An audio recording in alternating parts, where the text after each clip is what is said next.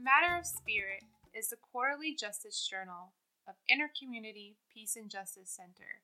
This article appeared in the summer 2020 issue on elections 2020. Reflection Individually or as a group, read and reflect on this issue of a matter of spirit. Leader, as we begin our reflection, let us ask God to open our hearts to one another in dialogue. Together, may we commit to be responsible citizens and participate fully in our 2020 elections. Number one, Gretchen Gundrum explores the thought echoed in Bishop Robert McElroy's address Conscience, Candidates, and Discipleship in Voting.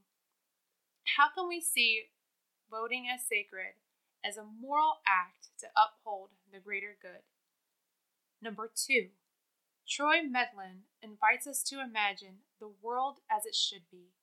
How can political participation create a space for reimagining a better world for future generations? Young voters will inherit the world we are shaping now. How can we encourage young voters to engage in the political process? Number three, Christina Steffi points out that many of us through information sharing, create our own echo chambers. How can we cultivate self awareness around our biases and create constructive dialogue with those who might not share our point of view? Number four, Tricia Hoyt shares her story about her pathway to citizenship and voting. What new insights did you gain about the immigration process in the U.S.? How can we use our power or privilege to advocate for those who cannot vote? Number five, Mohit Nair proposes to eradicate gerrymandering and voter suppression through proportional representation. Where do you see problems in our electoral system? Do you see proportional representation as a solution? What other solutions would you like to explore?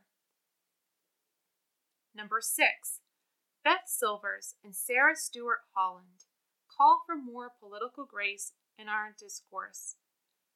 Where do we see grace lived out in our daily lives?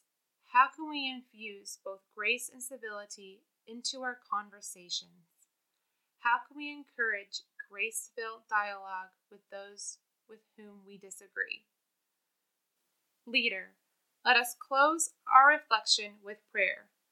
May each of us come to understand that ultimately my experience of freedom, justice, and peace is inextricably linked to the freedom, justice, and peace of every other person in our county and city, our country, and our world.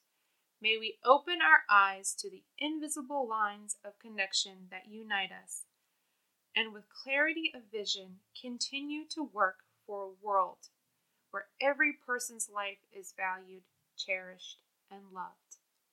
Amen. Rabbi Andrea Goldstein.